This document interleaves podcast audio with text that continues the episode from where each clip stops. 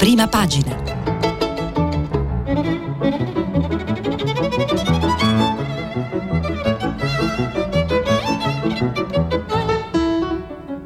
Questa settimana i giornali sono letti e commentati da Stefano Cingolani, editorialista del quotidiano Il Foglio. Per intervenire telefonate al numero verde 800 050 333. Sms e WhatsApp anche vocali al numero 335 56 34 296.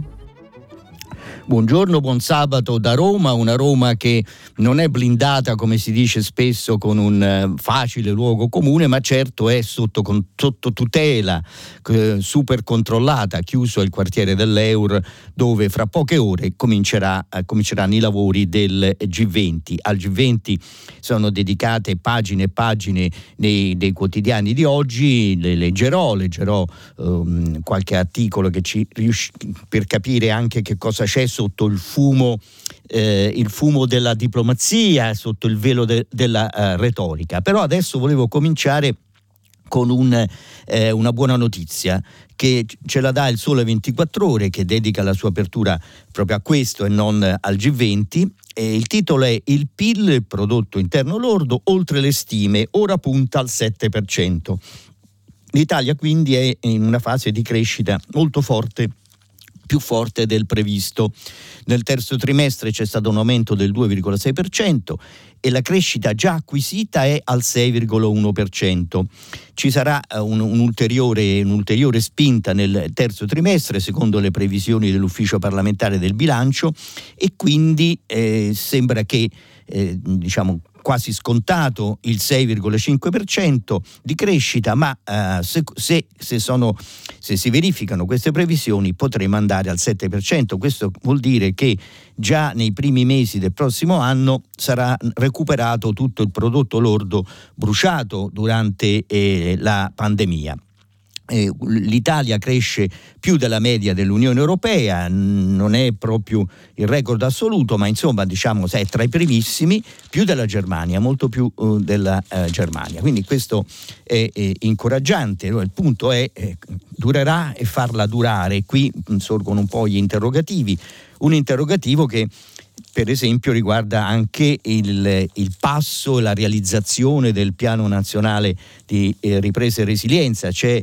su alcuni giornali c'è il sindaco di Milano Sala che ha parlato con la Repubblica e con il Foglio e, e ha posto un po' questo interrogativo. Secondo lui si sta andando oh, troppo oh, lenta, avanti troppo oh, lentamente. Eh, c'è tra l'altro oh, proprio il foglio nel, nell'articolo del direttore Cerasa racconta che di questo incontro di tecnici della Commissione europea che stanno, sono a Roma nel palazzo del Ministero dell'Economia in 20 settembre per verificare insieme ai tecnici dei vari ministeri, scrive Cerasa, lo stato dell'arte di una partita economica dieci volte più importante rispetto alla manovra appena approvata dal governo. Cioè la manovra è appunto la legge di bilancio sulla quale ci sono ancora un po' di, eh, di cioè molte discussioni e polemiche, però insomma oggi abbiamo parlato molto ieri, oggi comunque non è questa la notizia dominante. Eh, per chiudere diciamo, questo argomento e poi dedicarci più al, al G20, alla giornata di ieri di Biden, perché di questo parlano soprattutto i giornali, e volevo citarvi sempre dal foglio un'intervista a Irene Tinagli, che è la vice segretario del, del PD, che, la quale dice la sinistra guarisca dalla pensionite, non rinunciamo al campo largo, cioè guardiamo un po' l'insieme della manovra senza concentrarci sulle pensioni che invece è un po' lo, eh, in qualche modo la, la, la, il centro quasi ossessivo della polemica anche da parte dei sindacati i quali oggi, e questo ce lo informa il manifesto, se non sbaglio, sì, si vedono, si incontrano i segretari di CGL Cisleguir per capire che cosa fare verso una mobilitazione lunga, queste virgolette, che è l'alternativa al minacciato sciopero oh, generale. E adesso passiamo a, a, Biden, del G20 parleremo domani perché appunto i lavori in senso stretto cominciano cominciano uh, fra poco.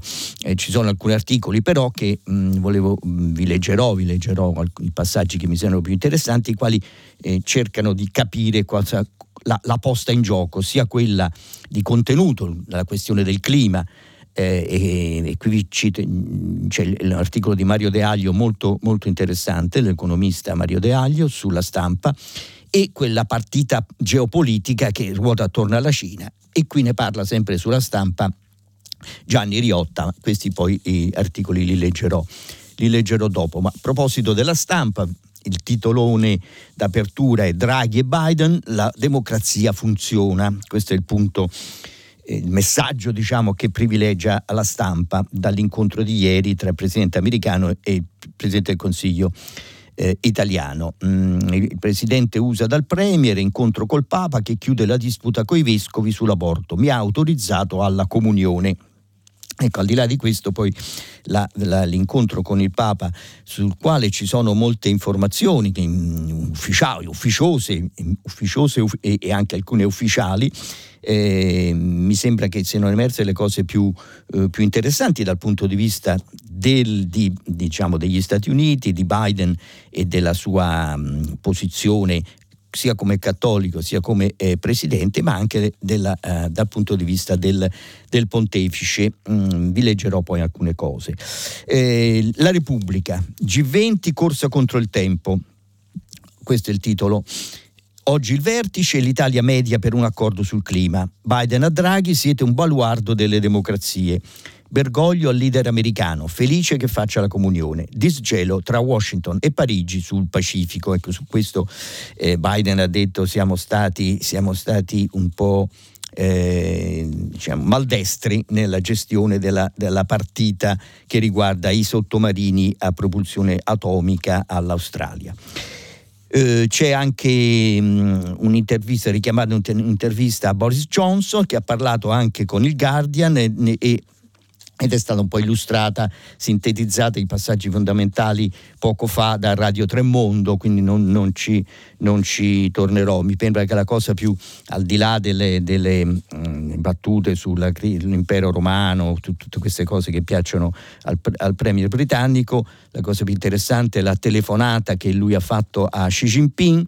Eh, sapete che la, Xi Jinping, il, il, il, presidente cinese, non viene ma sarà collegato da remoto e ha detto che ha cercato di convincerlo di convincerlo, ma insomma, eh, soprattutto gli ha detto, eh, questo Boris Johnson ha detto, io ho fatto due appunti, il picco di emissioni nel 2030 e gli ho chiesto di anticiparlo almeno al 2025, non, non mi pare di averlo convinto. Ecco, vi cito questo per poi appunto tutto il resto è stato già è stato già detto uh, Paolo Garimberti, un commento sul prima pagina della Repubblica, stavolta non basta una foto, non basta una foto in posa. La foto dovrebbe essere alla Fontana di Trevi e c'è un articolo, un passaggio divertente di un articolo de, della Repubblica che dice che insomma stanno raccogliendo un po' le monetine sufficienti da gettare nella, eh, nella fontana eh, il Papa alleato del presidente USA è il titolo del, dell'articolo di Anna Lombardi richiamato in prima pagina. Questa è, questa appunto è la cosa che vi avevo, volevo sottolineare, insomma, perché per questo io penso che poi ieri la cosa più importante della giornata di ieri, al di là di, di, di, tutti, di tutti, gli altri incontri, è, quello, è stato quello con, con il Papa. Eh, ecco, la Repubblica oggi ha, c'è Robinson e, e comincia, comincia uh, il, diciamo, il, lungo racconto, reportage dello scrittore Emmanuel Carrère sul eh, processo al, um, per l'attentato al Bataclan. A puntate uscirà su Robinson, questo ve lo, ve lo segnalo senza poi entrarci, entrare nel merito, vedremo. Il Corriere della Sera, Uniti contro il virus e sul clima. Questo è il titolo. La prima giornata del leader americano, dimostriamo che le democrazie funzionano, quindi anche qui ripete un po' le cose anche degli altri quotidiani. Biden da Mattarella e Draghi, ottimo lavoro dell'Italia sui vaccini, lunga visita in Vaticano.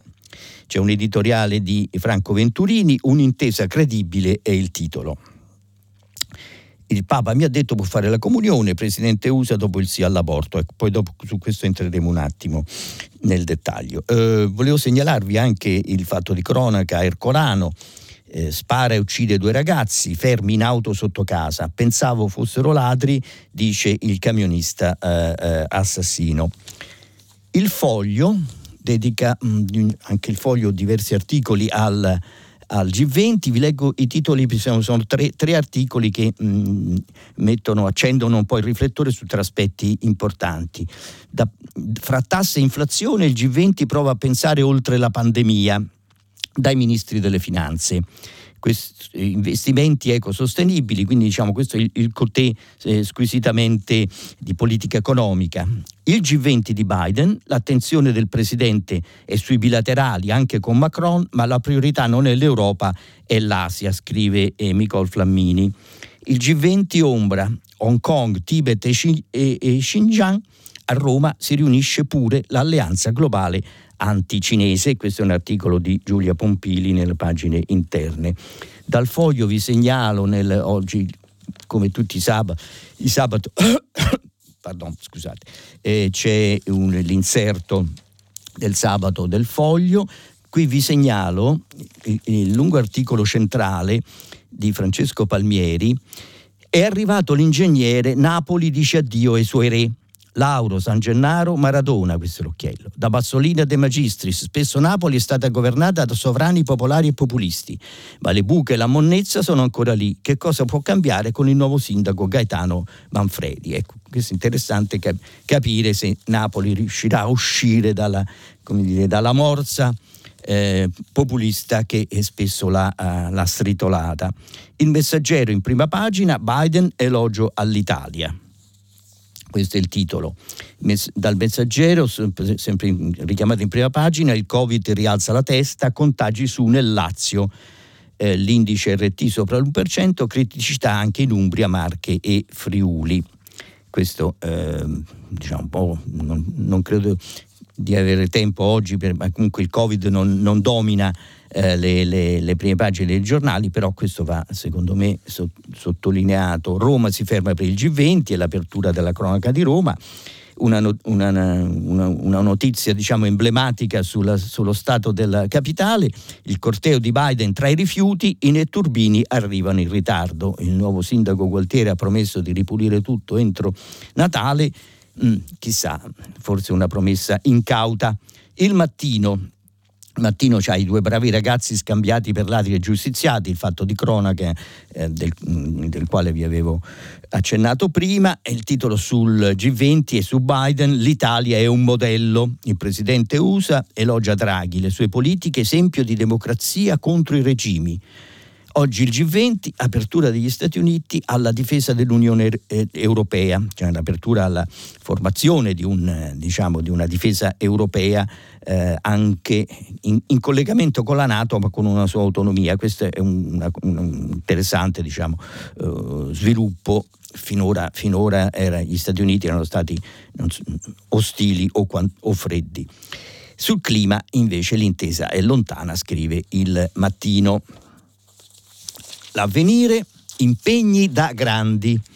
Il titolo, il G20 a Roma, vaccini al 70% nel mondo, interventi per il clima. Questi sono gli obiettivi. E poi Biden dal Papa, un guerriero di pace, ha detto che posso fare la comunione, questo tra virgolette è quel che ha detto Biden.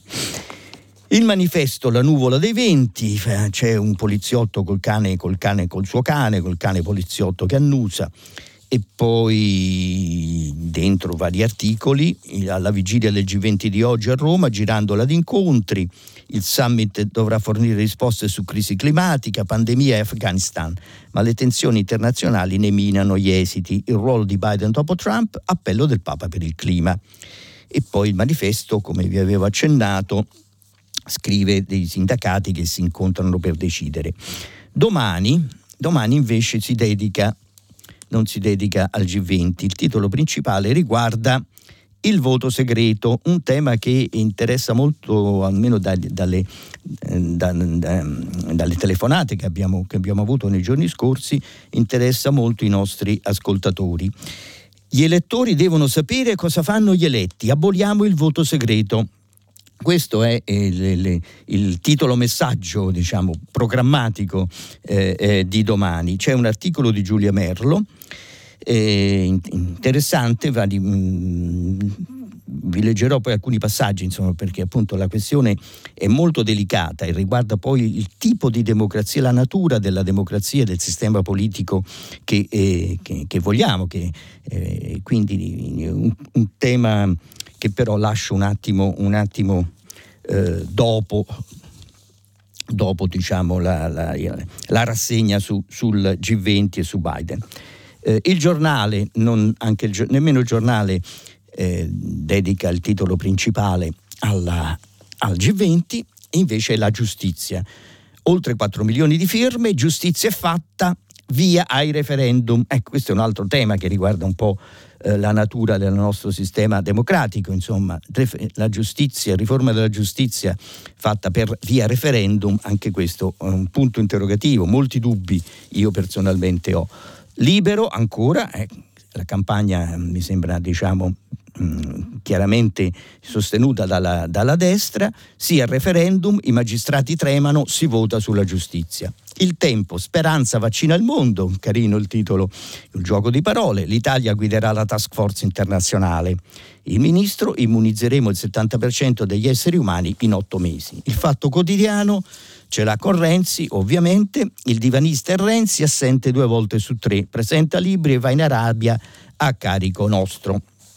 E infine, ecco, diciamo, l'osservatore romano, invece de- il messaggio del Papa diffuso tramite la BBC che chiede ai partecipanti della COP26, la grande conferenza che si apre a Glasgow lunedì, eh, chiede risposte per contrastare la crisi ecologica. Questo mi pare di avervi dato un po' tutto, tutto quello di titoli principali, gli eventi principali richiamati dai eh, quotidiani. E dunque, vi avevo detto, mi avevano colpito, mi ritenevo particolarmente interessanti due articoli sulla stampa, due commenti, per capire da un lato un po' che cosa c'è sul tavolo, cos'è la, la vera natura eh, del, del, del, dossier climatico e, e, i suoi, e, i suoi, problemi, le sue contraddizioni, dall'altro quello geopolitico. Su quello geopolitico vi leggo subito due passaggi di Riotta e, e naturalmente la Cina il, la, la questione centrale. Scrive Riotta, la giornata di oggi, la domenica in Scozia sul clima ci diranno se la scelta dei, dei presidenti russo e cinese Vladimir Putin e, e Xi Jinping di snobbare G20 e COP26 pagherà. Non si tratta, come equivoca qualche editorialista anglosassone, di firmare accordi storici, non sono in agenda e sarebbero propaganda fumosa ma di verificare la buona fede corrente nel G20, soprattutto fra le democrazie dei vari co- continenti, che Biden vuol presto riunire in un caucus, gruppo di lavoro su uscita del, della pandemia. Su uscita della pandemia, punto primo, accordi sul clima ed economia, debito, scambi commerciali, trattato nucleare con l'Iran, India. E scusate se è poco, chiuse parentesi mia. Biden è arrivato in Italia, racconta un ambasciatore, come l'allenatore Ted Lasso della popolare serie TV, sorridente, pronto a prendersi la colpa di ogni guaio, definendo goffi gli USA per la rottura con la Francia nel Pacifico, apparendo magari ingenuo, pur di riavere la fiducia degli amici e allontanarli dagli avversari. Europa e Stati Uniti, spente le luci del summit, non saranno più il monolite della guerra fredda ed è un gran bene, in un mondo diverso ed evoluto. Ma la sfinge dei dilemmi ineludibili, salute pubblica, ripresa economica e sviluppo sostenibile, potrà essere sconfitta pacificamente solo se l'Unione Europea e gli Stati Uniti, con i loro alleati asiatici, riusciranno a negoziare con Pechino in armonia, impedendo che l'egemonia totalitaria crei nel XXI secolo un deserto di paesi vassalli. Cupo G1, orfano di libertà, scrive Riotta.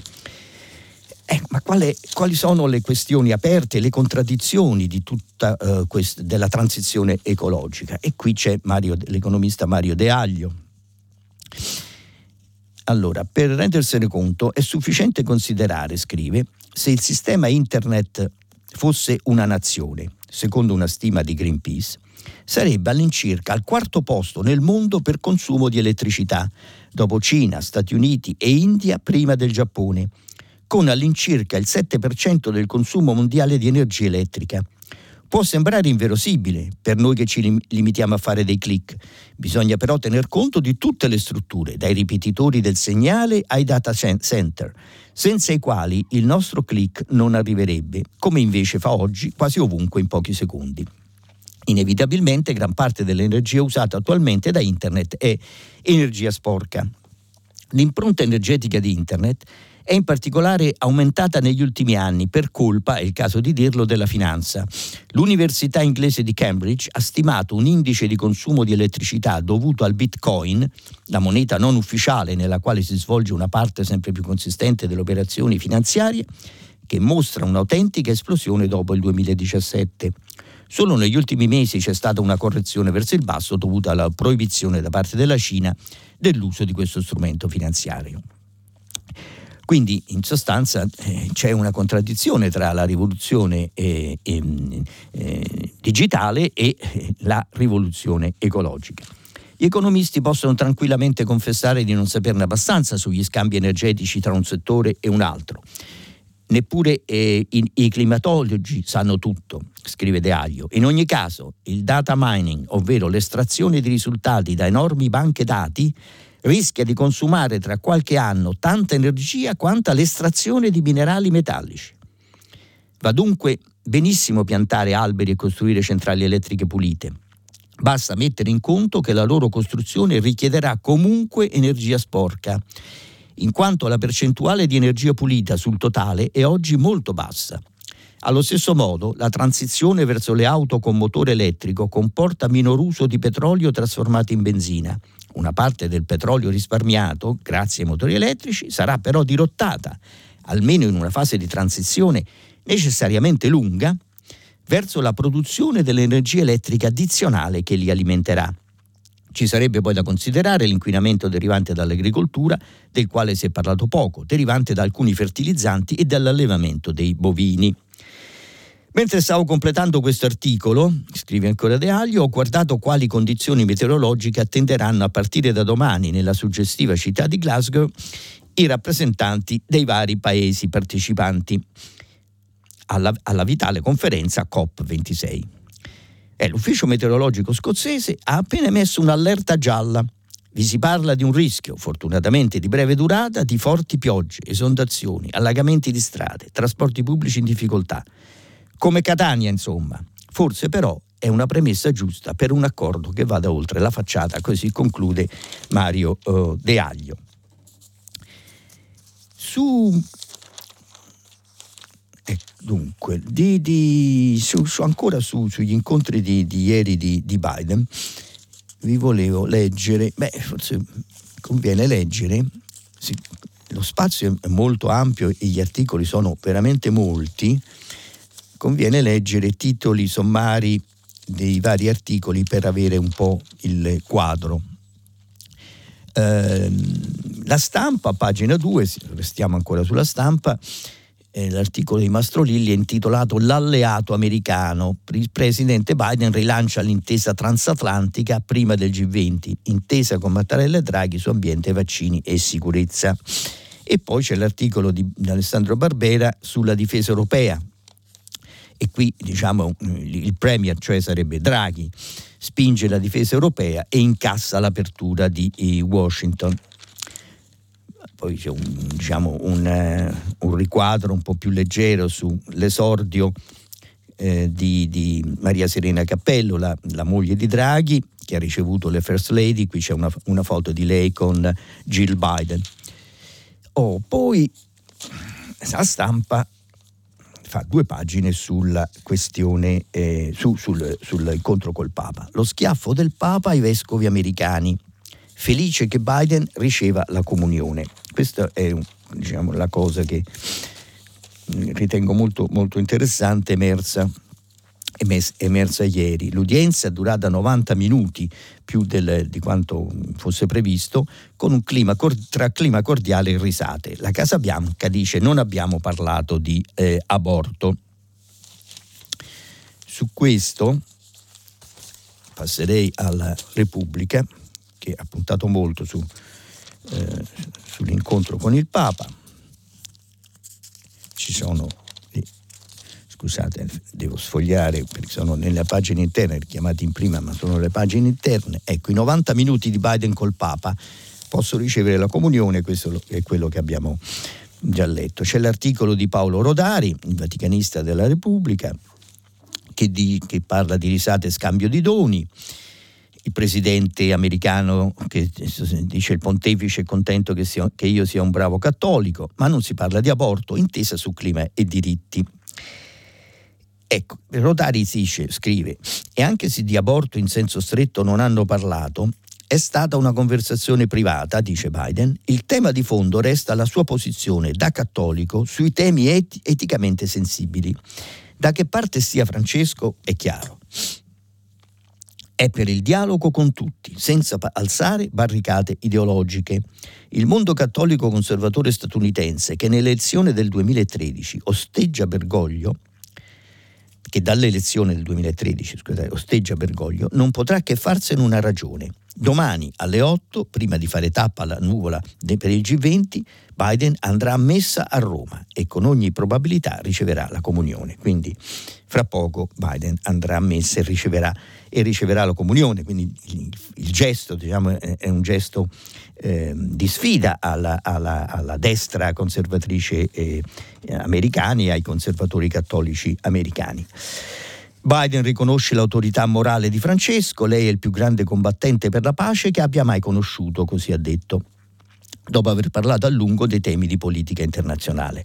I due si soffermano sul comune impegno nella protezione e la cura del pianeta, sulla situazione sanitaria, la lotta al Covid, questo diciamo le cose che ho, ho, già, ho già, letto nei, di altri, nei, nei titoli sommari di altri giornali. Mm, oltre ai temi ufficiali, è il contorno a dire di un incontro amichevole e confidenziale. Prima dei saluti finali, il 78enne Biden chiede all'84enne Papa quanti anni ci daresti? Per poi rispondersi da solo. Io 60 e tu 65. Quindi lo scambio dei doni. Biden regala a Francesco un abito talare tessuto a mano nel 1930 e realizzato dal famoso sarto papale Cammarelli. Gammarelli, un'istituzione in centro a Roma e utilizzato dall'ordine dei Gesuiti negli Stati Uniti, dove era conservato negli archivi della Holy Trinity Church la chiesa frequentata dal presidente a Washington. Francesco ricambia offrendo il dipinto su ceramica e il pellegrino, oltre ai documenti del pontificato, tra i quali il messaggio per la pace e il, e il documento sulla fratellanza umana. Ecco, anche questi simboli sono, sono interessanti, non è soltanto eh, colore o contorno. E accanto c'è il, l'articolo di Anna Lombardi, La diplomazia dell'ostia l'aiuto di Francesco gradito alla Casa Bianca. Ecco, scrive Anna Lombardi, chiamatela pure la diplomazia dell'ostia, la benevolenza papale potrebbe rivelarsi un importante aiuto al, al leader democratico in calo di consensi e coi sondaggi che lo danno ai minimi storici permettendogli in vista delle elezioni di midterm fra un anno esatto perfino di recuperare almeno una parte di quel voto cattolico che lo aiutò ad approdare alla Casa Bianca, esasperato dalla morale ambigua di Trump. Tanto più ora, con la questione dell'aborto rilanciata dall'iperrestrittiva legge varata in Texas, che lo vieta da quando è percepibile il battito cardiaco del feto anche in caso di stupro o incesto. Una legge sulla cui legittimità presto dovrà esprimersi la Corte Suprema, a maggioranza conservatrice, con una decisione potenzialmente capace di mettere in crisi la celebre sentenza Roe vs. Wade del 1973, su cui si basa tutta la legislazione sull'aborto legale in America scatenando così quello che Biden ha definito un possibile caos costituzionale, una questione che può muovere milioni di voti. Molto, mi sembra molto interessante anche per capire il cotè americano di questo, uh, di questo incontro e del tema dell'aborto, diciamo che eh, poi, ah, dunque, le, e c'è la corrispondente da, da, Parigi, Anais Ginori, che, dice, che scrive sulla pace, che USA siglano la pace con Macron, sui sottomarini siamo stati goffi. Quindi questo ve lo avevo accennato prima, ma insomma dobbiamo guardare al futuro, dicono, dice Biden, ci siamo chiariti, siamo di fronte a un ritrovato processo di fiducia, ma insomma lì la, la rottura eh, c'è stata e, e, la ferita resta anche perché sono in ballo eh, importanti eh, interessi naturalmente economici ma non solo, ma anche geopolitici, insomma è in, è in ballo un po' il rapporto della, della Francia e in parte dell'Europa con eh, tutta l'area del Pacifico, lo sud-est asiatico e, e, la questione cinese, naturalmente. Il Corriere della Sera, dal Corriere della Sera, ecco, punta molto sull'asse tra, uh, tra, Draghi e Macron, un asse che ruota attorno all'Unione Europea e soprattutto alla questione della difesa comune, scrive Monica Guerzoni sul Corriere della Sera. Se, c'è un titolo a pagina 2, Biden corteggia gli europei, lode a Draghi scusa Macron, come abbiamo visto. E quindi che cosa, che cosa, perché questo asse col, col, col Premier, cioè con Draghi, ormai viene chiamato sempre Premier anche se... Ehm, ecco, se Joe Biden arriva nella capitale a mani vuote, scrive Monica Guerzoni, la moglie Jill porta in dono alla consorte del, pa- del padrone di casa, Serena Cappello Draghi, una copia del Vecchio il mare di Hemingway, un regalo che a Palazzo Chigi hanno gradito, ma forse mai quanto le frasi con cui il Presidente degli Stati Uniti ha blindato il rapporto con l'Italia e lodato il lavoro straordinario, tra virgolette, di Draghi al governo, ritenuto un esempio virtuoso di come le decro- democrazie che funzionano possano produrre un nuovo modello economico. Questo tra virgolette è uno dei passaggi che più hanno colpito il Premier nel, eh, nel, secondo incontro con Biden dopo il G7 in Cornovaglia. A giugno il Premier italiano aveva ribadito che i pilastri della nostra politica estera sono europeismo e atlantismo e ieri Draghi è uscito dal bilaterale convinto che in un'ora di sorrisi, strette di mano, parole di forte sintonia e reciproca fiducia, su quei pilastri si stia edificando un solido edificio, un asse privilegiato sul clima e la coscienza di Biden che una Unione Europea unita è motivo di forza anche per gli Stati Uniti. Beh, insomma, Draghi ha puntato molto su questo G20 e sul successo di questo G20, successo che eh, al di là delle, dei contenuti, dei documenti che verranno, verranno, firmati oggi, che sono praticamente già pronti, insomma, si tratterà di, di fare un giro, un giro di, di tavolo e di opinioni, al di là di questo diciamo, contano appunto molto l'incontro con Biden, conta un, un, il successo diplomatico, tutto, tutto, tutto quello che Mm, le, diplomatiche che vuol dire poi stringere, stringere relazioni e, e, quindi affermare un po' quello che vuole Draghi, insomma affermare un po' eh, lo, il cambio di passo che è avvenuto anche nelle relazioni internazionali e nella politica estera con, sua, con il suo governo. Eh, Presidente la benedizione del Papa, questo abbiamo già letto abba- abbastanza. E che al- allora ci sono poi, io credo, non, credo di aver letto tutto quello che ritengo più rilevante di questa prima giornata e di questi incontri, incontri di Biden. E volevo un po' soffermarmi sulla eh, questione, la questione complicata, delicata e complicata del voto segreto che tornerà, tornerà forte perché insomma la, quello che è successo sul disegno di legge Zan è stata un po' una ferita naturalmente per tutti quelli che sostengono la necessità di un intervento legislativo eh, contro la, uh, la, eh, la transomofobia e contro, oh, contro, le discriminazioni, contro ehm, eh, l'intolleranza ma soprattutto diciamo, la ferita politica insomma, che, che, riguarda come funziona il Parlamento, come funziona la democrazia e che riguarda il rapporto, il rapporto con, con, i partiti. Allora vi volevo leggere l'articolo di Giulia Merlo, che, la quale mette, mh, ricorda, ricorda tu, bene, diciamo, in modo molto, molto chiaro tu, che cosa consiste tutta la questione del voto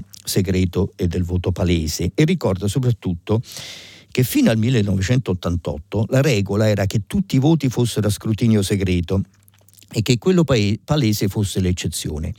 Questo meccanismo però aveva generato enormi problemi di governabilità Su spinta in particolare di Bettino Craxi e Ciriaco De Mita, i regolamenti vennero riformati invertendo i rapporti.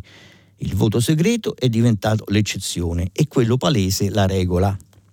I regolamenti di Camera e Senato, però, prevedono che sia possibile richiedere il voto segreto nel caso in cui la legge in votazione riguardi i diritti fondamentali. E questo è quello, eh, aggiungo io tra parentesi, a cui ha fatto, eh, che è utilizzato diciamo, mm, da, da, Calderoli per chiedere appunto il, eh, per, per far scattare quella che è stata chiamata in gergo la tagliola. Allora, ovvero, come recita il regolamento del Senato, scrive Giulia Merlo, le leggi che incidono sui rapporti civili ed etico-sociali previsti dalla Costituzione, come appunto il caso della legge ZAN, e quindi la legge ZAN rientra in questa fattispecie. Questo meccanismo ha il fine di tutelare la libertà di coscienza del singolo parlamentare, che così può esprimersi su questioni etiche senza dover sottostare necessariamente alla linea del partito e senza rendere conto alla pubblica opinione. Il problema è quello del bilanciamento di due ragioni opposte. Da un lato l'esigenza di, di, salvaguardare la libertà di sottrarsi alla disciplina di partito senza conseguenze. Dall'altro la responsabilità nei confronti degli elettori, spiega il costituzionalista Salvatore Curreri. Oggi però l'orientamento in tema dei diritti civili ed etico-sociali è diventato un parametro di valutazione sempre più determinante per gli elettori, scrive Giulia Merlo. Così che negare Proprio su questo la trasparenza dei singoli posizionamenti rischia di essere l'ennesima prova della distanza che separa la classe politica dai cittadini. Il voto segreto sui temi etici, infatti, permette ai parlamentari di votare secondo coscienza, ma indirettamente nega la stessa libertà agli elettori. Loro alle prossime politiche voteranno per candidati di cui non sanno con certezza come possono, si sono schierati sulla legge ZAN. Si può quindi pensare di abolire il voto segreto? Eliminarlo farebbe emergere il problema della democrazia interna ai gruppi parlamentari e ai partiti. Per mantenere l'equilibrio di sistema bisognerebbe garantire procedure democratiche dentro i partiti e i gruppi. Con il voto palese il singolo è condizionato dalla dichiarazione di voto del gruppo al quale appartiene e se vi si discosta può rischiare ritorsioni interne, spiega Correri. Ecco, però qui la questione è molto, è molto delicata perché ehm, a questo punto diciamo, eh, eliminare del tutto il voto segreto significa poi ridurre, ridurre il Parlamento a una, pura, ehm, a una, funzione di pura ratifica di decisioni già prese altrove dai partiti, eh, ma anche dal, dal potere esecutivo. Si tratta di, quindi, questa è la mia opinione, di sottoporre, il, di ridurre ancora il, il ruolo il, del, del eh, di uno diciamo, dei, dei, dei, poteri fondamentali, del potere legislativo, eh, a, a, a, diciamo, sottoponendolo a, un ruolo um, sempre maggiore del potere esecutivo. La, eh, volevo ricordare che insomma finora il dibattito in tutti questi ultimi anni è stato quello di un eccesso di democrazia autoritaria, si governa, si governa con i decreti, il Parlamento non discute e non decide e così via. Insomma, adesso invece se, se si va verso l'abolizione totale, totale del voto segreto, eh, si, si, accentua esattamente quello che prima veniva ritenuto un, eh, un problema, un serio problema, un, anzi una seria limitazione della eh, democrazia. Sul, ehm, in questi ultimi minuti volevo ricordarvi che si collega anche direttamente a questa, a questa discussione, a questa tematica, il referendum sulla giustizia, eh, per il quale fanno un forte eh, danno, al quale danno un forte sostegno il giornale Libero oggi. Eh, il giornale scrive, appunto, ve lo ricordo, oltre 4 milioni di firme, giustizia è fatta addirittura via ai, refer- ai referendum, ok della Cassazione, si voterà per, per riformare il sistema. Via libera al referendum, la Cassazione sblocca i sei prestiti presentati in tandem dal Partito Radicale e dalla Lega. Non è ancora i, sei quesiti, sono sei quesiti. Non è ancora il semaforo verde definitivo perché all'orizzonte c'è il temuto giudizio della consulta, ma è un primo passaggio. Ancora di più perché la Suprema eh, Corte ha preso in esame sei delle nove richieste arrivate da altrettanti consigli comuna- regionali e ha trascurato le firme, più di 700.000 per ogni domanda, messe insieme dai promotori. Insomma, nulla di inedito, ma in qualche modo un segnale di attenzione nei confronti eh, di ampi settori dell'opinione pubblica e dunque un'indicazione al cambiamento. Questo è quello che scrive in prima pagina il giornale e eh, libero. Uh, sì, insomma, dice sostanzialmente le stesse cose, come se fosse un po'. Mm, insomma, c'è un po' una sorta di, eh, di rimando dell'uno all'altro i magistrati tremano, finalmente si vota sulla giustizia, insomma qui la, la chiave è tutta quella in funzione anti, anti-magistratura, eh, però qui sì, sì, c'è una questione, una questione, aperta, insomma, perché passare eh, per via referendaria anche a, a, a riformare o a cambiare, o a cambiare eh, la giustizia, come si dice, la magistratura, insomma il potere, il potere giudiziario, anche questo è un po' un, va sempre di più verso questa idea di democrazia, eh, di, di, democrazia eh, chiamiamola più eh, diretta, di democrazia popolare, potremmo chiamarla così, insomma, di, di, di rimessa in discussione, di rottura eh, del ruolo del Parlamento e quindi della, della, divisione dei poteri sui quali è basata la nostra Costituzione, è basato il nostro modello oh, democratico. Vi volevo segnalare, siccome poi alcuni ascoltatori hanno mandato dei messaggi dicendo ma insomma questa storia dei soldi da Chavez al Movimento 5 Stelle, di che si tratta, è vero o non è vero, ci sono smentite, oggi c'è, mm, ci sono sui giornali, diciamo ci sono ehm, sono, sono, sono, sono, segnalate delle, delle, smentite, il giornale naturalmente la cavalca e, e vediamo, ecco qua a pagina 10. Ecco il dossier che incastra i 5 Stelle sui soldi avuti da Chavez. C'è la prova, le carte smentite dai 5 Stelle sono vere. Il console indagato è pronto a parlare con i, con i, con i magistrati. Eh, c'è un collegamento diretto tra la fase 1 e la fase 2 dello scandalo, scrive Luca Fazzo eh, sul, sul eh, giornale.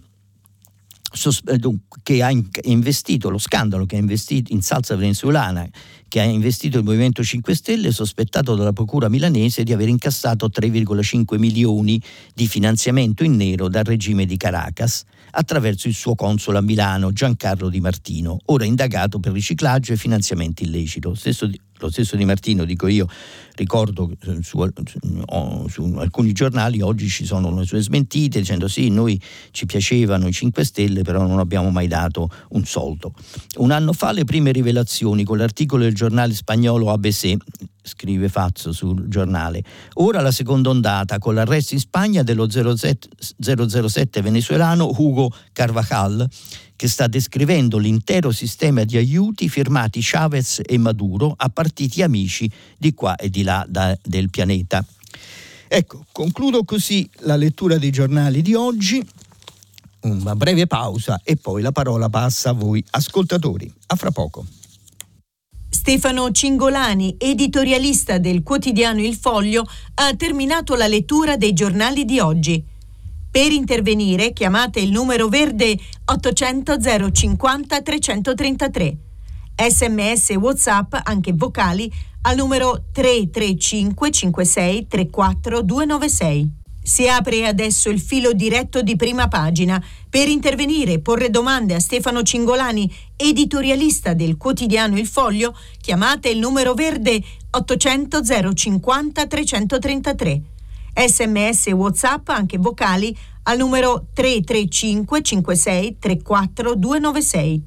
La trasmissione si può ascoltare, riascoltare e scaricare in podcast sul sito di Radio 3 e sull'applicazione Rai Play Radio. Pronto? Pronto? Buongiorno. Buongiorno, sono Luciano, chiamo da Forlì. Sì, buongiorno signor Luciano. Buongiorno. Eh, guardi, dottor Cingolani, vorrei porre l'attenzione su un fatto avvenuto in queste settimane su cui si è posta poca attenzione, mi pare, dalla stampa eccettuato avvenire. Ovviamente parlo di un evento del mondo cattolico che è la 49esima settimana sociale dei cattolici italiani. Sì. Si è conclusa domenica scorsa a Taranto con più di mille partecipanti provenienti da tutte, tutte le diocesi italiane erano rappresentate. Io rappresentavo assieme ad altri tre, compreso il mio vescovo, la mia diocesi. Il tema fondamentale è appunto l'ambiente, il cambiamento climatico, con una sottolineatura, e questo vorrei dire, che è mancata un po' ovunque, cioè il contributo alla modifica dei cambiamenti climatici è ovviamente compito dei potenti, per carità, adesso avremo anche la conferenza di Glasgow, ma eh, c'è un aspetto sottolineato che tutto questo può avvenire anche con l'apporto del, dei singoli cittadini eh, in, in, obbedienza a, diciamo, al motto pensare globale e agire locale, altrimenti anche se i potenti prenderanno eh, decisioni importanti, se non c'è l'apporto dei singoli cittadini, delle organizzazioni eh, dei cittadini, del, dei corpi intermedi, eh, il cambiamento climatico sarà molto difficile. Ecco, vorrei sottolineare questo aspetto, grazie. Grazie a lei, sì, eh, nei giorni scorsi, mi pare due giorni fa, c'era un, artic- un editoriale sull'avvenire che puntava proprio su questo, su questo aspetto, cioè sul contributo che i singoli, i singoli gruppi, insomma che diciamo tutti noi possiamo, possiamo dare al, al al, alla lotta al cambiamento oh, climatico. E sicuramente questo è un, un punto molto importante, così come è un punto molto importante quello che, che sottolineava oggi l'economista De Aglio su, insomma, attenzione, noi eh, parliamo della rivoluzione digitale, passiamo tu, tu, tutto al digitale, ma questo significa poi un consumo di, eh, di energia elettrica e quindi un contributo, un contributo diciamo, negativo alla, alla riduzione, alla riduzione delle, delle, dell'effetto serra, eccetera.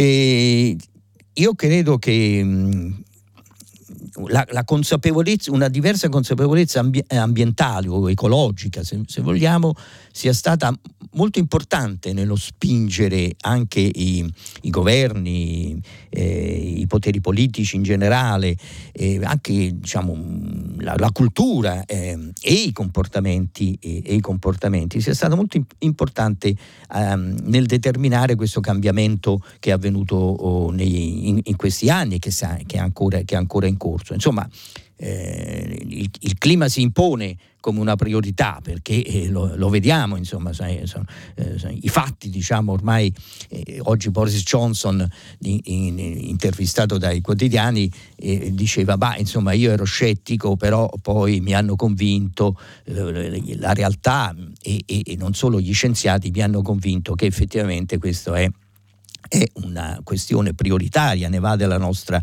della nostra eh, sopravvivenza. Quindi eh, si, impone, si, impone, di per sé, però secondo me è stato importante anche il mutamento culturale che è avvenuto in questi anni, mm, è stato forse eh, diciamo, il, il contributo, un contributo altrettanto importante per, rendere, per mettere in primo piano eh, al, al, all'ordine del giorno la transizione ecologica. Pronto? Pronto? Sì, buongiorno. Oh, buongiorno, mi chiamo Romano. Vorrei intervenire sulla questione del terremoto. Oggi ricorre il quinto anniversario, esattamente il 30 ottobre del 2016 c'è stata questa scossa enorme dalla potenza di quattro bombe atomiche di Hiroshima e Norcia è, è, è stata quasi disfatta. Il problema grosso adesso è la ricostruzione, come già stato detto in, in una trasmissione di qualche giorno fa eh, c'è qualche mm, problema, anzi sono diversi problemi, però a me interessa mettere l'accento sull'aspetto del patrimonio culturale e sui beni culturali che sono confluiti fuori Norcia tutti in massa completamente, per cui abbiamo adesso una specie di deserto culturale. Mm sono inagibili i palazzi pubblici come il comune, il teatro, l'auditorium, la biblioteca, l'archivio storico e soprattutto la Castellina col museo d'arte. La Castellina è al centro di Norcia che ha forma di cuore e la piazza di Norcia su cui prospetta la Castellina è proprio il cuore di Norcia, lì vanno tutte le arterie e finiscono sul monumento di San Benedetto, patrono d'Europa. Ora, è fondamentale che queste opere, o almeno una parte di queste opere, ritornino in sede, perché per adesso sono esiliate in un deposito a Spoleto che si chiama Miba, eh, Santo Chiodo, e se non ritornano su questo monumento, la Castellina, che è rimasta quasi illesa e ci vorrebbe pochissimo, poco, per rimetterla in ordine, è una specie di fondale muto che mm. non serve a nulla se non a ricordarci che una volta era un museo ed era un ambiente visitabile e soprattutto serviva così a, a, dare una bella immagine anche di questa piazza che resta una delle più belle piazze dell'Umbria, quella di Norcia, non so se lei la conosce. Sì, sì, sì, sì la conosco, sì. Bene, grazie, grazie, mm, eh, faccio, eh, mi, mi, sostengo il, il, suo appello, cioè, sicuramente ha, ha ragione eh, anche per non solo dare un segnale di, di riprese, di, ma per, per, spingere anche la ricostruzione, eh, non c'è dubbio che eh, ricominciare, riportare eh, i, i, beni culturali al centro eh, è assolutamente eh, indispensabile. Quindi eh, diciamo, speriamo che sia così, insomma, cerchiamo di, vediamo che cosa possiamo fare. Mh, noi come, come, informazione, come giornalisti, diciamo, informare di più e spingere eh, affinché questo avvenga. Pronto? Pronto, buongiorno. buongiorno. Sono Franca e parlo da Viterbo. Sì. Eh, senta, io vorrei parlare di alcuni aspetti della manovra. Eh, per esempio, mh, mm, ne parlano in pochi, eh, del fatto che è contenuta nella manovra l'aumento, anzi il raddoppio dello stipendio ai sindaci e mi meraviglio come i 5 Stelle che hanno fatto tante battaglie contro i privilegi, contro l'abbassamento degli stipendi ai parlamentari eccetera non abbiano detto niente. È passata questa cosa nella manovra e nessuno ne ha, ne, ne, se ne parla poco. E poi mi meraviglio anche della sinistra perché eh, non si parla del salario minimo che invece secondo me dovrebbe, doveva essere una battaglia importante per la sinistra perché i sindacati si occupano dei tutelati, di chi ha già un lavoro, ma dei più deboli, di quelli che vengono sfruttati, di chi lavora per 2-3 euro all'ora, di chi lavora per 400-500 euro al mese eh, nei bar, nei supermercati, eccetera, se ne, se ne sì. parla pochissimo. Quindi eh, a me piace Draghi come persona equilibrata che ha un peso in Europa e mh, mm, deve fare una sintesi tra le varie istanze, tra i vari problemi del Paese. Però mi sembra debole la sinistra che tra uh, diritti civili e mh, mm, giustizia sociale ha preferito fare una battaglia sui diritti civili e l'ha persa mm-hmm. perché con il decreto Zanna poteva trovare un accordo, una sintesi, un, si poteva trovare un accordo, invece è stata molto rigida e quindi ha perso. Per la giustizia sociale vedo che sta facendo molto poco, è molto debole, mm-hmm. anche, anche, se dice di occuparsi dei deboli, del, del salario minimo, però poi eh, non ha la forza né secondo me la volontà di farlo, quindi mi sembra una manovra eh, sbilanciata um, a destra. D'accordo, grazie, grazie signora. Lei mh, mm, pone due questioni molto, molto rilevanti. Eh, la, prima è quel che le dice il raddoppio dello stipendio ai sindaci. Qui c'è un, un tema, ecco, le dico co- come la penso personalmente. Io penso che eh, la politica, eh, chi fa politica debba essere pagato e pagato, pagato, bene, deve farla bene, deve fare, non solo essere onesto, ma essere efficace, efficiente, deve essere giudicato per i risultati che porta, però è un, una professione è una professione importante e se non viene eh, retribuita in modo adeguato, naturalmente noi avremo um, chi, fa, che, chi, fa, politica, eh, francamente, eh, non avrà le, le capacità, eh, eh, la preparazione, eh, insomma, diciamo, le qualità e le qualità necessarie. Controllo massimo, trasparenza massima, controllo massimo sui risultati, su quello che si fa, il deputato deve stare eh, alla Camera e il senatore al Senato. De, insomma, tutto questo, io su tutto questo io sono, credo che dobbiamo essere inflessibili proprio per controllare eh, noi, noi cittadini, noi, noi elettori, eh, il, quello, che eletti, quello che gli eletti fanno. Però a questo punto gli eletti negli anni che dedicano alla politica devono avere una, un, un adeguato compenso quanto adeguato, quanto deve essere alto, eccetera, questo lo, lo, va discusso, va visto, va visto sulla base di un criterio, chiamiamolo di equità, da una parte, di rispetto delle, e di valorizzazione delle professionalità dall'altro, così come si fa per gli stipendi di chiunque, di chiunque lavora, dall'operaio al tecnico, all'ingegnere, al manager però questo, eh, su questo punto ecco, io non sono, non sono d'accordo su, eh, su, eh, con tutti quelli che, che, sostengono che alla fine, certo, potrebbe essere eh, una missione fatta gratuitamente, ma allora chi va a fare il deputato? Ci va il ricco, eh, come era, come era un tempo, come era nelle, nelle vecchie democrazie, li, liber, diciamo, regimi liberali non ancora democratici, per cui il eh, il, il, magari, magari, il figlio, il figlio cadetto di, di, un ricco possidente faceva, faceva, il deputato a tempo perso. Invece nel momento in cui è diventata una professione va considerata tale da tutti i punti di vista. Questa è la mia mh, posizione personale. Per quanto riguarda invece eh, la sinistra, è, il, il, conflitto tra diritti civili e giustizia sociale. Questo è molto interessante perché pone un, eh, un, un, una questione eh, non risolta da parte del, del PD, ma insomma più, più in generale del, della sinistra. Naturalmente sono due, due, fronti che vanno tenuti insieme, e quindi io no, non penso che bisogna che, che sia che, che, la sinistra debba trascurare l'uno o l'altro, ma le, il punto d'equilibrio tra questi due fronti non è, eh, non è chiaro. C'è in particolare per il PD, ma non solo per il PD, insisto, c'è un conflitto aperto tra due modelli, due concezioni, due impostazioni diverse, una chiamiamola più laburista e una più radicale, eh, radicale nel senso dei temi, dei temi cari diciamo, a tutto il mondo eh, radical, eh, il, mon- il, mondo radicale e non, solo, e non, solo, in Italia. Insomma, tra queste due anime o queste due tensioni, queste due, eh, queste due spinte, veramente non, eh, non si è trovato uh, l'equilibrio.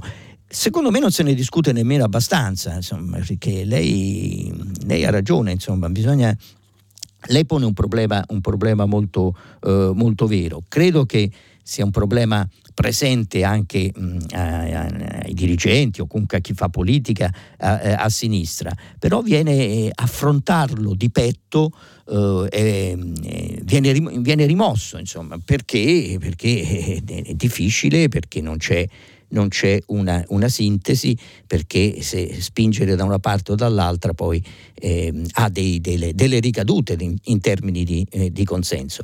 Però penso, questa è la, la mia convinzione personale, che se non si risolve questo conflitto, oh, francamente la sinistra è destinata a oscillare da una parte e dall'altra e in fondo a non avere quella funzione dirigente, quella funzione eh, alla, quale, alla quale aspira. Pronto? Eh, buongiorno, buongiorno, mi chiamo Aldo, chiamo da Roma.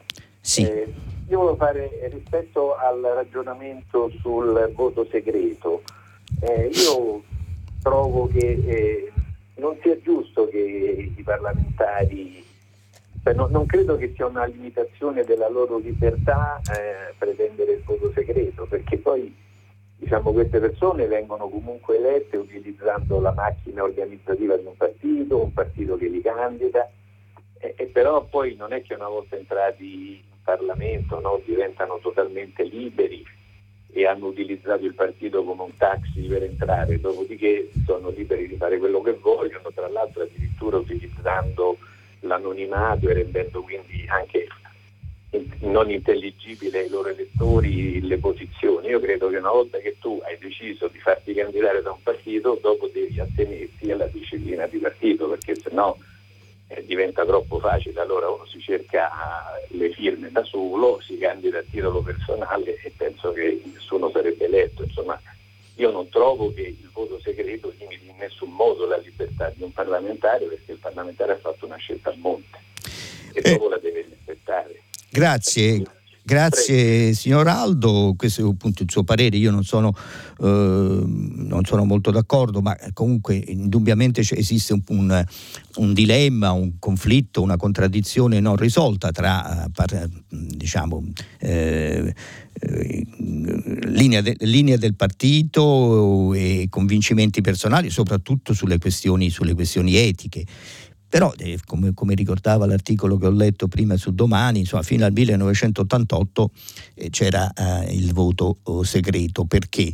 Eh, non, non per eh, per garantire diciamo, la, l'arroganza dei, dei, parlamentari i quali potevano fare quello che volevano, non, non, facevano quello che volevano nemmeno allora, allora c'erano i grandi partiti di massa e, e i grandi partiti di massa del partito, dalla democrazia cristiana, il partito comunista, insomma c'erano delle linee politiche per cui alle quali sostanzialmente si attenevano poi i parlamentari su, sulla maggior parte delle scelte, insomma. Però oh, la garanzia, il voto segreto mh, era considerato a, sulla base appunto del, del, dettato costituzionale, comunque non solo del dettato, ma dell'ispirazione eh, liberal democratica della nostra Costituzione, era ritenuto una garanzia di, di, di, di forze, di autonomia del potere legislativo nei, fronti, nei confronti anche degli altri poteri. E anche del Parlamento rispetto ai partiti, cioè il Parlamento ripeto, era il periodo in cui c'erano i partiti di massa ed erano partiti fortissimi che determinavano uh, la vita politica. Oggi siamo in una fase di partiti fluidi, deboli, frantumati, frastagliati, quindi eh, eh, insomma la situazione diciamo, è, è, è, è, rovesciata rispetto ad allora. Però proprio allora, come i partiti forti che determinavano tutto, c'era la garanzia del, vo- del voto segreto. Quindi questo è un punto da sottolineare, insomma, è sicuramente un, una contraddizione sulla quale, sulla quale eh, riflettere insomma.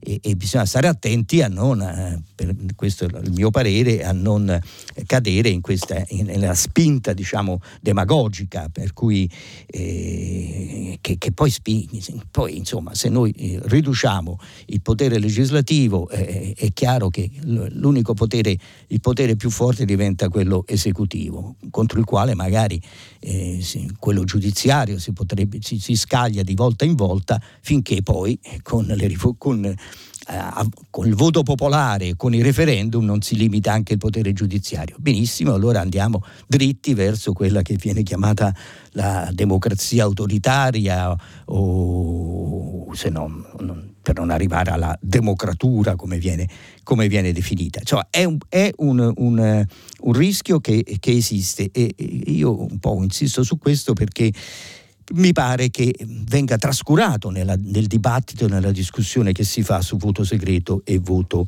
e voto palese. Pronto? Pronto, buongiorno, buongiorno. dottor Gingolani, sono Cinzia, la chiamo da Roma. Sì. Io mm, sono un'insegnante e oggi mi piacerebbe porre alla sua attenzione due questioni che ci riguardano. Allora, la prima mh, mm, è quella che riguarda i supplenti brevi e saltuari. Eh, io faccio parte di questa categoria e di, di questo esercito e che purtroppo eh, gran parte di noi ad oggi, siamo arrivati a novembre, non abbiamo ancora percepito gli stipendi di maggio e di giugno perché si dice che la ragioneria di Stato non ha i fondi per pagare questi stipendi e dunque questa cosa mi sembra davvero, mh, davvero impossibile. Tanto più che siamo quelle persone che non hanno un lavoro fisso. Io sono ancora a casa, sto aspettando di essere chiamata Mm-hmm. E, però non ho ancora percepito quegli stipendi e questa è la prima questione che mi sembra veramente impossibile da comprendere. L'altra riguarda la figura dell'insegnante di sostegno, è una figura che secondo me è importantissima e che dalla legge della buona scuola dal 2015 giustamente si è, eh, si è prescritto un percorso di formazione per questi insegnanti un percorso di formazione al quale per accedere bisogna fare delle prove, mm, una prova preselettiva, una prova scritta, una prova orale, dopodiché si accede a questo percorso. Io ho mh, mm, tre lauree, ho una laurea in scienze dell'educazione, una laurea in pedagogia e una laurea in psicologia, ma a quanto pare non sono sufficientemente specializzata, dunque sto provando a fare questo percorso. Eh, però insieme a me stanno provando anche colleghi che eh, magari hanno mh, mm, delle lauree in economia o, o, in fisica, ma alla fine del percorso saremo allo stesso modo specializzati. Ora mi chiedo cosa eh, possa darci in più un percorso di 700 ore che eh, tra tra lezioni e laboratori ci specializzeranno. Ora ho, ho, dei dubbi in questo, anche perché lei forse avrà avuto modo di sentire che a queste selezioni succedono delle cose un po' strane, ci sono tantissime persone che vogliono accedere. E non ultima adesso eh, c'è stato un, un, un caos, chiamiamolo, in un Ateneo di Roma dove i 599 eh, candidati che sono stati ammessi allo scritto sono stati ammessi con un punteggio massimo di 30, mm. cosa che non è accaduta se dovessimo mettere insieme tutti gli Atenei d'Italia, non si trovano 500 candidati. 530 hanno... diciamo, non si trovano. C- 599 99. erano. Mm. In alcuni atenei nessuno ha raggiunto questo mm. punteggio, mm. in altri per cui sono state depositate delle denunce in procura mm. e insomma eh, l'hanno chiamata una anomalia statistica. Io penso che a qualcuno sia sfuggito qualcosa. Ora, anomalia ecco, statistica, bella definizione questa per, per, per coprire una... chissà che cosa. è stata definita un'anomalia statistica perché Vabbè. la società che si occupa di preparare questi test e che poi li eh, corregge, ovviamente Vabbè. non lo ha fatto solo per questo Ateneo, ma lo ha fatto per tanti altri e ha visto che laddove in alcuni Atenei addirittura sono stati ammessi candidati con un punteggio massimo di 13,5, tutti i geni erano, erano okay. concentrati in questo Ateneo. Dunque mi chiedo se tutto questo sia ancora una volta possibile, perché ehm, perché mi sembra veramente strana tutta questa situazione. E dunque nulla, volevo, lei ha... volevo, parlarne con lei. Certo. La ringrazio e le auguro un no, buon fine settimana. Grazie a lei, io non, non conosco la, la, questione per cui diciamo, ho appreso di, di questi 599,30 e sicuramente sono sorpreso, sorpreso anch'io. La ringrazio di aver segnalato uh, queste, mh, questi eventi, questi fatti e per quanto riguarda la ragioneria che non ha fondi, beh, questo non lo so, diciamo, eh, io credo che poi mh, sia, sia, confluito tutto questo nella prossima legge di bilancio, quindi an- bisognerebbe andare a vedere, a vedere esattamente poi eh, quando usciranno anche le, i dettagli, insomma, perché finora sono usciti solo le linee, le linee generali. Eh, io penso che, che la ragioneria abbia rinviato questi stanziamenti per farli entrare poi nel, nel, gran calderone della legge di bilancio del 2022, però insomma va anche questo eh, andrà verificato. Pronto? Pronto? Sì, buongiorno.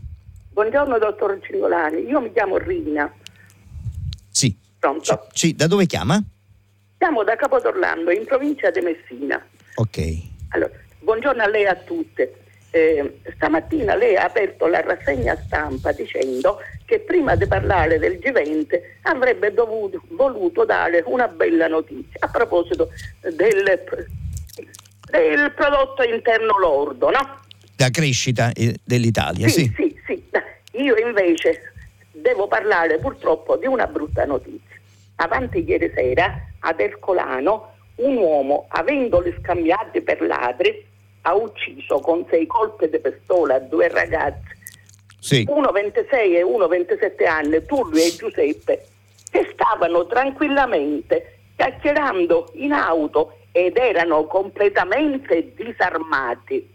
Uh-huh. A questo punto una ed una sola domanda quanto può influenzare il comportamento delle persone, il modo di pensare di certi nostri politici, non faccio nome, ma li sappiamo, che esasperando fino al parossismo il principio, il principio di legittima difesa, autorizza ciascuno a diventare poliziotto di se stesso? Mm-hmm.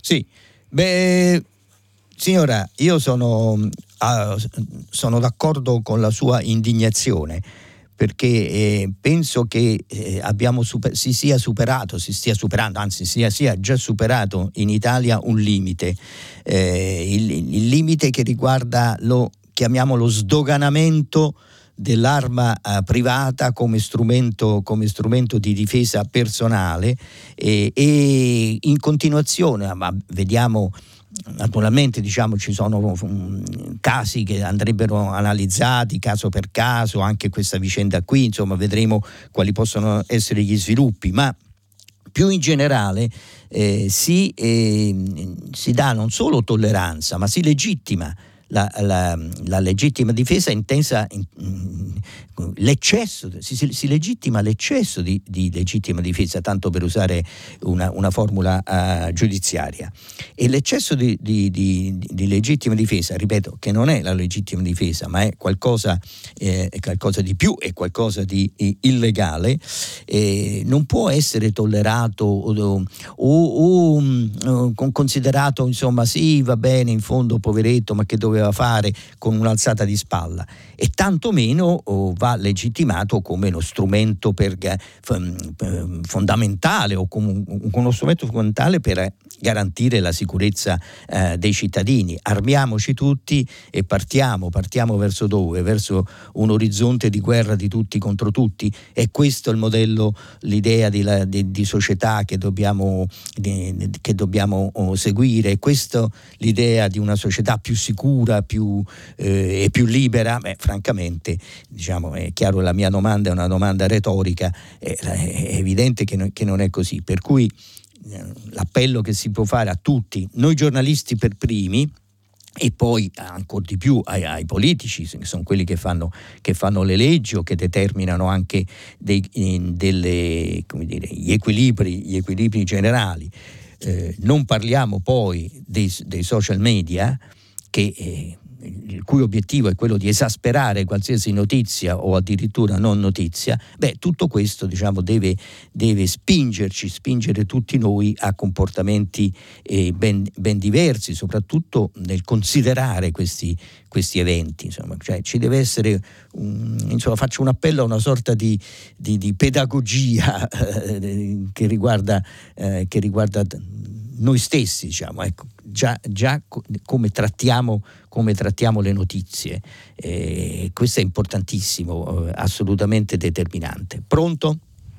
Buongiorno. Sono, pronto, buongiorno, sono Paola. Sì. Telefono da Roma, ho 80 anni.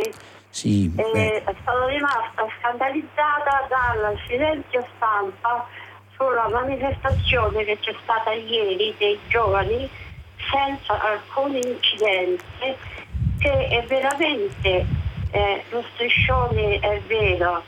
Siamo un futuro senza futuro sì, signora, no, ci sono delle informazioni sui, sui giornali, naturalmente sono nelle, un po' nelle pagine interne o, ne, o, ne, o nella cronaca. Eh, non hanno dato i giornali molto, eh, molta eco, adesso potrei dire, mh, volendo essere cattivo con, con, me stesso come giornalista, che siccome non è successo niente, non ci sono stati incidenti, tutto è stato pacifico, eh, i giovani hanno espresso il loro, loro, punto di vista in modo assolutamente corretto, eh, allora non fa notizia. Insomma, la, la, solo le cattive notizie fanno notizia, questa è un po', eh, un po la deriva eh, verso la quale si è, diretta, si è diretta l'informazione. Ecco, stamattina sono, voglio essere eh, molto autocritico, come ho fatto prima con, con l'eccesso di legittima difesa, ancora, eh, lo faccio anche in questo caso.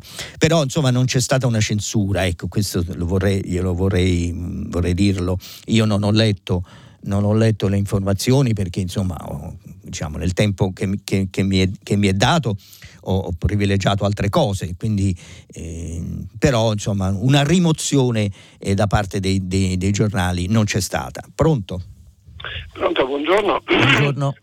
Chiamo da Venezia e mm, parlo di una cosa di cui si parla molto poco.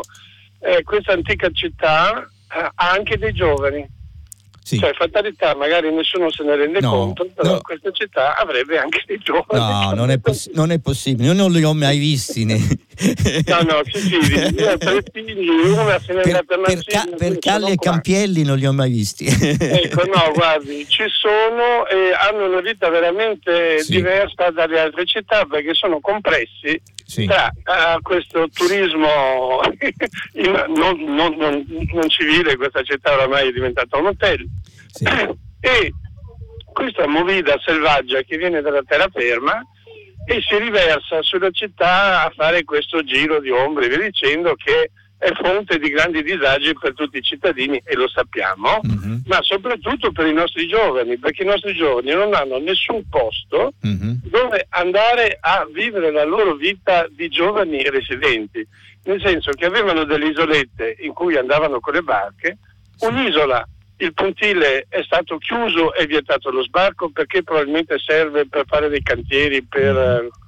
un, un, lavoro di, che è meglio lasciar perdere. Ai piedi vogliono fare de, uno, uno, una volumetria come Manhattan e quindi quell'isola è stata sequestrata, praticamente non sequestrata, ma il pontile non lo aggiustano e, e, e vietano lo sbarco perché probabilmente serve a loro. L'altra isola che avevano, che era l'isola Certosa, mm. è arrivato un grande ristoratore che si chiama Alaimo, ha mm. tolto tutte le bitte con cui le, i ragazzi si potevano ormeggiare. Quindi questi ragazzi non hanno uno spazio perché se accendono una radiolina in un campiello, in un posto fuori dalla movida, gli chiamano subito la polizia. Mm. Insomma, sono i certo. nostri giovani, non c'è, a parte per tutti i giovani d'Italia ci vorrebbe un piano Marshall immediato, ma i nostri giovani veneziani o scappano mm. in terraferma come vogliono, devono essere deportati? No, Possibile lei... che non possano vivere nella città? I lei... locali giovanili sono visti con chiusi quasi tutti, ultimamente due. Mm-hmm. Certo, lei solleva la questione dei giovani a Venezia, ma in realtà solleva la questione di Venezia. La questione di Venezia e a sua volta solleva la questione delle città, cioè le città, le città d'arte, le, le, per l'Italia ovviamente è molto, è molto importante. E, insomma, le città non vivono non sopravvivono eh, a se stesse non, e non vivono se non, se non c'è vita quotidiana, se non c'è lavoro, se non c'è capacità di, di, eh, diciamo di, di far vivere il, eh, i residenti. Insomma, l'idea di trasformare le città in musei, in musei eh, a cielo aperto ehm, è, è, è, terribile de, dal mio punto di vista, cioè eh, porta al degrado delle città, porta, porta sicuramente alla loro eh, emarginazione. Venezia è già eh, arrivata, è già molto avanti su questa, su, su questa strada strada, eh, ahimè.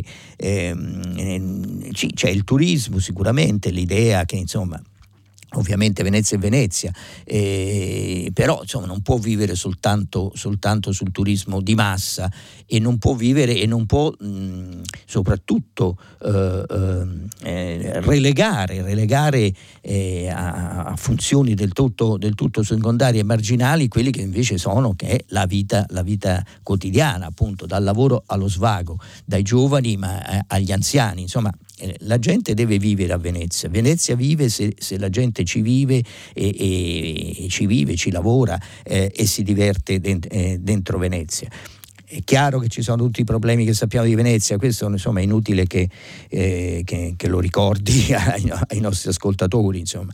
però è un problema, è un problema uh, molto, molto, molto grande, un problema che riguarda città come Firenze, ma la stessa Roma, insomma, su, su scala diversa in modo, in modo uh, diverso.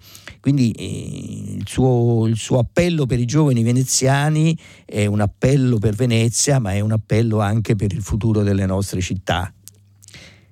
Pronto? Ecco. Allora, ci sono ci sono diversi messaggi che purtroppo non ho letto, eh, alcuni anche che eh, sono contrari alla, alla comunione per, per, il presidente Biden. Eh, c'è un'ascoltatrice che dice ma insomma non, non, è che il Papa può fare tutto, decidere quello che vuole, c'è il credo, c'è, ci sono, ci sono che, fine, che, fine, fanno poi i, i sacramenti.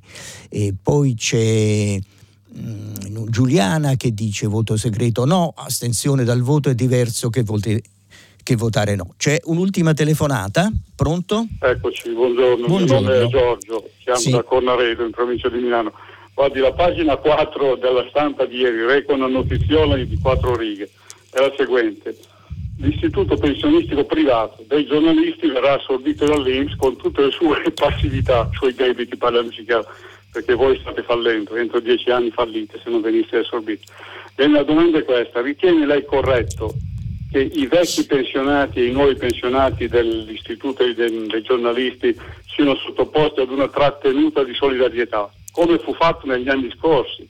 per i fondi a volo, sì. quelli provenienti eh, sarebbe il caso di farlo eh. Buona sì. giornata mi stia bene buona giornata sì eh, eh, sicuramente io sono favorevole a una, un'ipotesi del genere però non salverà l'IMPG perché l'IMPG e poi entreremo forse in altra, in un, nel merito diciamo in un'altra, in un'altra occasione però l'IMPG è stata gestita in un modo, in un, in un, in un modo diciamo, pessimo per molti versi, ma soprattutto bisogna tener conto che è stata chiamiamola strapazzata dagli stessi editori, i quali hanno utilizzato a man bassa i prepensionamenti per far fronte alle crisi dei giornali. E quindi questo è un altro, un altro aspetto molto importante, insomma, una, un punto chiave delle discussioni che, nella, che si sono fatte nella nostra, nella nostra professione, insomma, degli, anche dei, dei, ci sono stati degli scontri, insomma, noi abbiamo degli organismi si, dove ci sono posizioni eh, divergenti.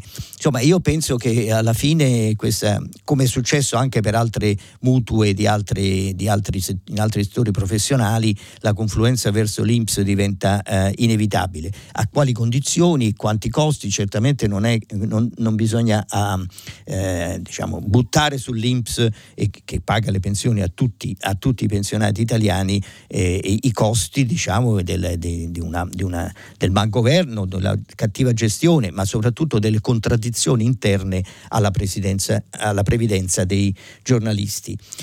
Ecco, chiudo così eh, con, eh, con queste note, diciamo, tristi sulla mia professione e adesso passiamo la linea al giornale radio. Vi ricordo che potete ascoltarci sul sito di Radio 3 o sull'app Rai Play Radio. A domani da Stefano Cingolani.